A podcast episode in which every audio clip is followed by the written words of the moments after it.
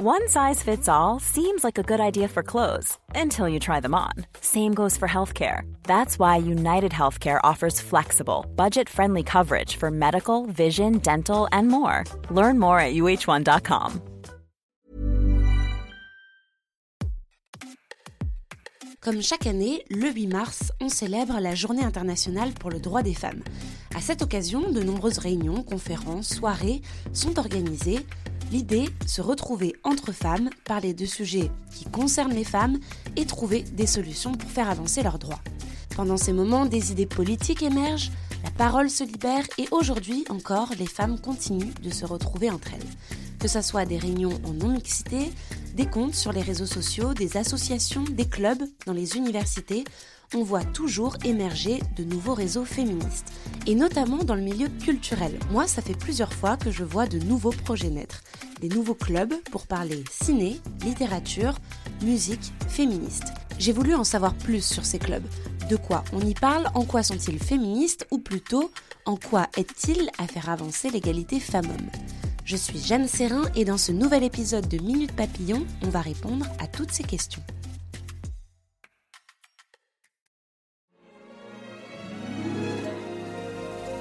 24 février 2023. C'est le grand soir de la cérémonie des Césars. Dans la catégorie meilleur réalisateur, aucune femme. Alors pour faire un pied de nez à la cérémonie, la journaliste Elvire Duvel-Charles a eu une idée. Faire sa contre-soirée des Césars et récompenser des femmes. Ça s'est passé au Majestic, un cinéma à Paris, un jour avant la cérémonie. On a invité trois femmes, trois réalisatrices, et sur le grand écran, on projette leur court métrage. Après deux heures, la salle se rallume et les trois réalisatrices montent sur la scène pour recevoir leur prix, des éclairs d'or. Je remets le premier éclair d'or, euh, l'éclair d'or du plus beau bisou à Manon Troulaise pour la légende. Elvire Duvel-Charles est militante féministe.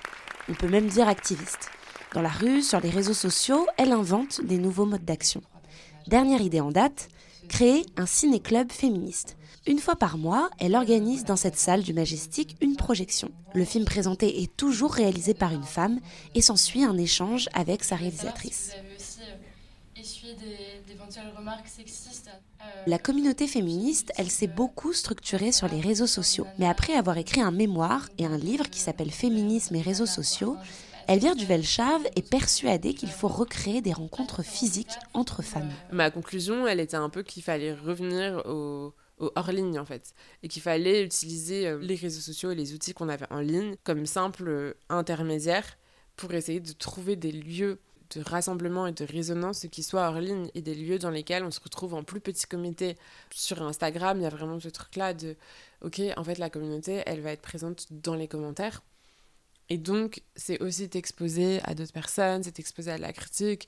Il y a de plus en plus de cyberviolence, etc. Donc, il y a aussi ce truc-là de, de, peur de poser des questions. Je pense que c'est pour ça qu'il était important de se retrouver en plus petit comité. L'autre objectif de son ciné-club, évidemment, c'est de mettre en avant le travail de femmes. Moi, j'avais plus envie, justement, de donner de la force à celles qui n'ont pas encore réussi à s'inscrire dans le game, entre guillemets. C'est-à-dire, en fait, qui ne sont pas des, des personnes que le grand public connaît avec Tonnerre, c'est vrai que j'ai cette chance aussi de, rencontrer beaucoup de réalisatrices, de discuter avec elles, et en fait, je me rends compte qu'on a, elles ont toutes les mêmes problèmes en fait. Les femmes ont moins de budget, les femmes représentent 50% en fait des élèves qui sortent d'école de cinéma, donc on est vraiment sur une égalité parfaite qui euh, va très rapidement euh, se déséquilibrer. Et il y a aussi un gros réseautage. Alors, je veux pas être euh, mal comprise, c'est compliqué aussi hein, pour un mec de commencer. Mais il va avoir peut-être plus d'appui aussi de ses prods.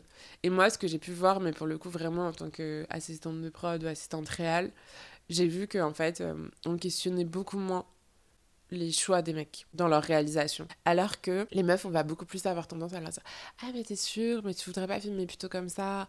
Et c'est intéressant de voir qu'à la fin, on veut faire entrer des meufs dans le cinéma et à la fin, on leur demande de formater leur regard. Pour vous donner un exemple, la réalisatrice Johanna Carrère, qui était présente ce soir-là, a parlé des difficultés qu'elle avait rencontrées pour obtenir des financements. En fait, dans son court métrage qui s'appelle Sardine, elle parle d'amitié féminine. Et il y a une scène où une des femmes se met à pleurer. Elle n'a pas envie de rentrer chez elle parce que ses enfants ne lui manquent pas. Et ça, à la lecture du scénario, eh bien les financeurs lui ont dit que ce n'était pas crédible.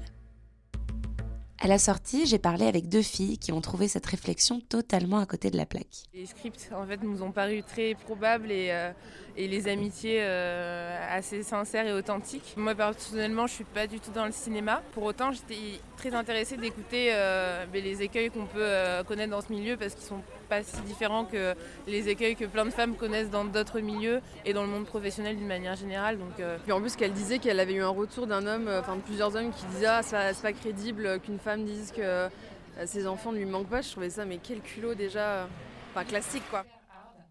Mon objectif secret, c'est que ces contre-soirées des, des Césars de tonnerre deviennent un peu plus institutionnalisées, plus sérieuses, etc. Et qu'en fait, ça permette vraiment à ces filles-là d'avoir un, un, plus grand rayonnement et d'avoir de, des financements plus facilement, etc. Donc que ça ait une, valeur, en fait, d'avoir été, euh, d'avoir un éclair d'or à tonnerre et que et que ça, ça devienne un endroit aussi où euh, euh, les prods ou les chaînes, etc., vont chercher, vont chercher des talents.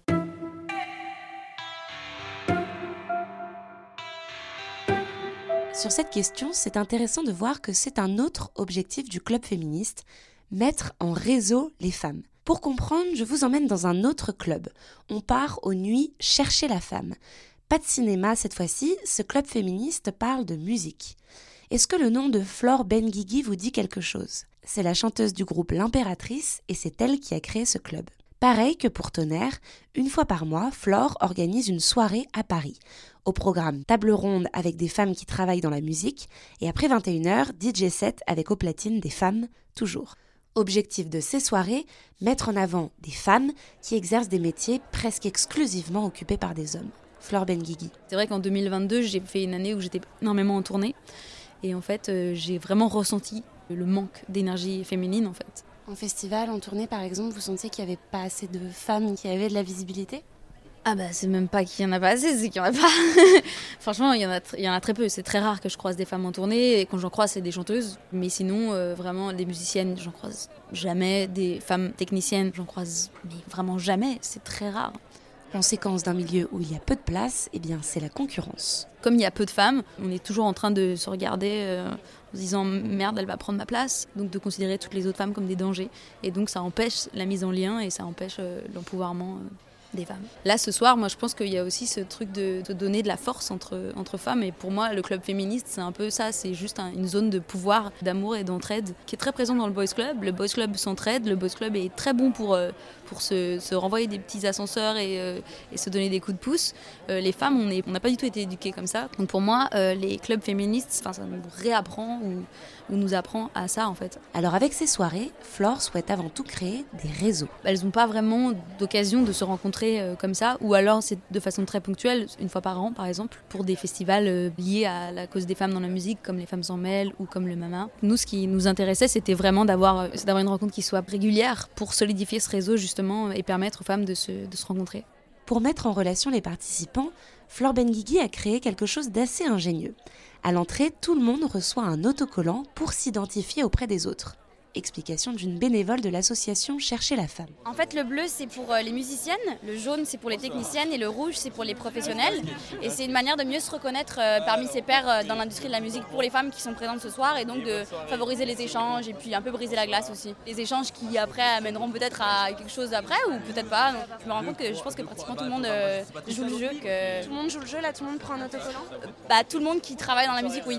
Sophie Newman est membre aussi de Chercher la femme et manageuse. C'était intéressant parce que via ça, il y a des femmes qui se sont parlé entre elles, parce qu'il y a des femmes qui font chercher par exemple des techniciennes ou, ou, voilà, ou des musiciennes qui cherchent des labels par exemple. Donc ça a facilité les échanges et c'était hyper joli à voir. Sur place, beaucoup ont répondu présente et présent, car oui, comme tonnerre, ce ne sont pas des réunions en non-mixité tout le monde peut venir. Un homme peut très bien euh, être intéressé par euh, les sujets dont on va parler à la table ronde, euh, par les showcases qui, qui, vont être exclusivement féminins et par un DJ set assuré par une femme. Enfin, je vois pas en quoi c'est problématique pour un homme d'assister à ce genre d'événement. À la table ronde, on ne parle pas exclusivement du fait d'être une femme, parce que les femmes, elles sont pas là que pour, pour parler du fait d'être une femme, elles sont aussi pour parler de leur métier, de comment elles font leur métier, comment elles y sont arrivées. Bon, et alors, qu'est-ce qu'en pensent les participantes? Je commence tout juste à travailler dans la musique. Du coup, je cherche des nouvelles opportunités euh, de collaboration. Je suis dans la programmation et l'année dernière, là où je travaillais, il y avait 10% de femmes seulement qui étaient représentées. C'est quelque chose sur lequel on peut vraiment travailler et ça passe par être dans des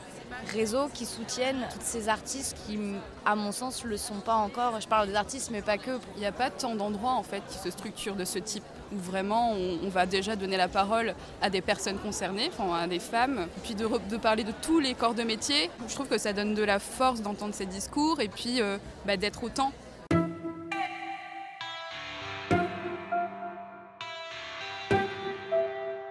Se donner de la force, être inspiré, encore un autre objectif des clubs féministes. Allez, pour terminer, direction Lyon, où il y a quelques mois, un book club féministe est né. Il s'appelle le Female Gaze Book Club. Sur Instagram, le compte culmine plus de 1500 abonnés. Pour Ophélie Guibert-Duguet, co-créatrice du Female Gaze Book Club, L'objectif premier était d'amener ces clubs en dehors de Paris. On savait qu'il y avait une attente sur Lyon, on savait qu'il y avait un besoin d'échanger, d'amener en fait euh, des modèles féminins à d'autres femmes. Sur les réseaux sociaux, je voyais qu'il se passait euh, des choses, beaucoup de choses à Paris. J'avais trop envie d'avoir ce même genre de soirée euh, et d'échanges sur Lyon. Alors avec trois autres femmes, elle se lance. Sur la forme, ce book club s'organise autour de rencontres avec des autrices. Ce jour-là, elles invitaient l'écrivaine Kiemis à présenter son nouveau bouquin, un livre qui parle de grossophobie et de racisme. Avant Kiemi, se sont succédés des récits autour de la fausse couche, du postpartum, du sexisme, des récits souvent très intimes. À chaque fois, les réunions sont l'occasion d'ouvrir la parole et d'échanger sur son propre récit. Nous, ça a toujours été important d'ouvrir la conversation dès le début au public, justement pour que celles qui veulent voilà, partager, déposer des paroles euh, le fassent. Quoi. Et ça fonctionne. Dans la salle de 50 places, toutes les chaises sont prises. Les participantes écoutent avec attention l'autrice et réagissent.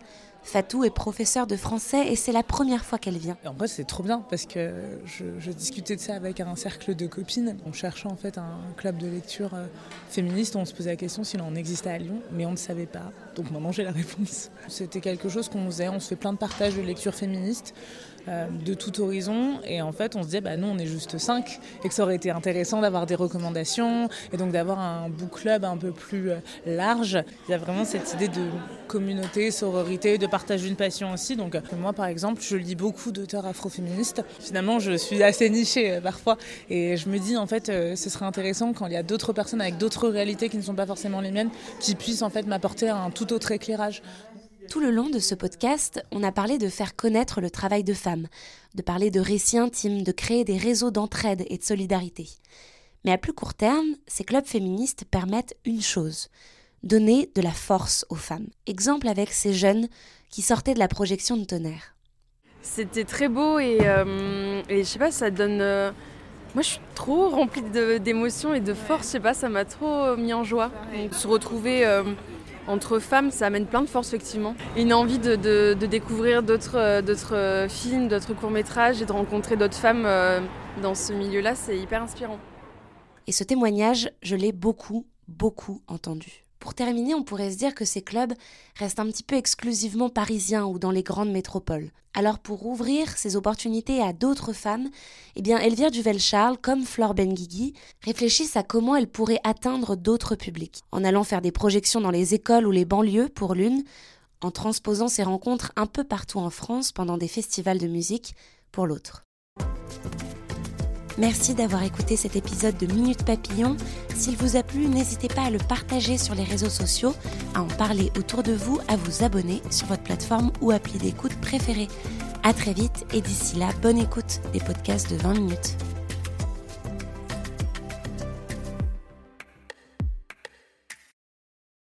On ne va pas se quitter comme ça. Vous avez aimé cet épisode? Sportif, généraliste, sexo ou scientifique, varié mais toujours bien informé. Découvrez les autres podcasts de la rédaction 20 minutes sur votre application d'écoute préférée ou directement sur podcast au pluriel.20minutes.fr. Et merci de nous avoir écoutés.